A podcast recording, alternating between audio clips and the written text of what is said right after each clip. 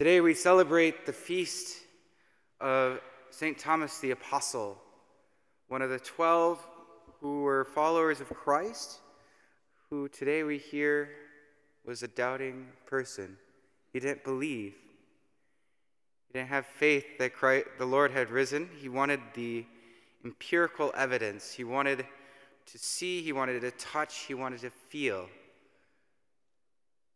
But he didn't believe just because the good news, he didn't believe because of his faith.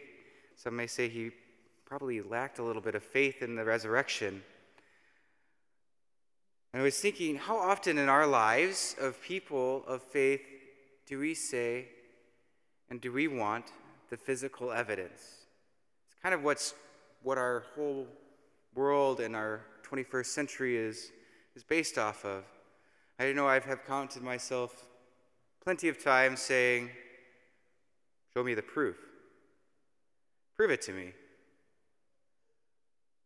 It's kind of ingrained into us of this following um, and wanting the empirical evidence, maybe a little bit of skepticism as well of, I, I just don't believe you.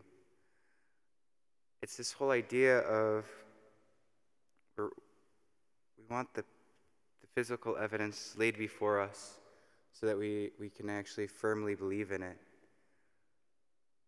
So often in our lives, we, we come to, to that state of reality, but we have to just have faith and trust that the Lord is the one who is leading us, who is guiding us, who is there.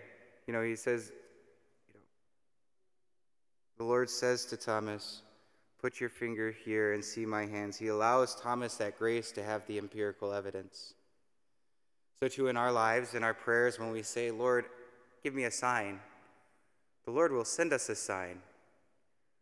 So often in our lives, I think that we're blinded, though, because we seek all the time for rational explanations of these different signs that come before us.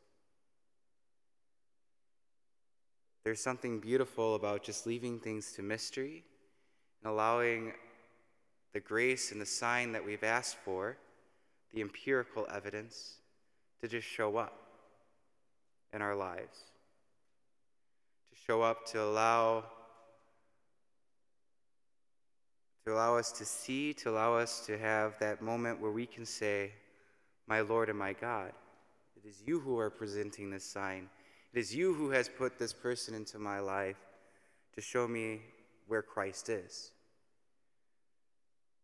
So today, let us think about the moments where in our lives we try to rationally explain everything away. Because I think so often when we ask for help, when we ask for the Lord to, to be present to us, He is there.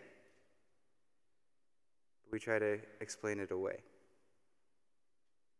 Allow that faith, allow that mystery to be, to be present.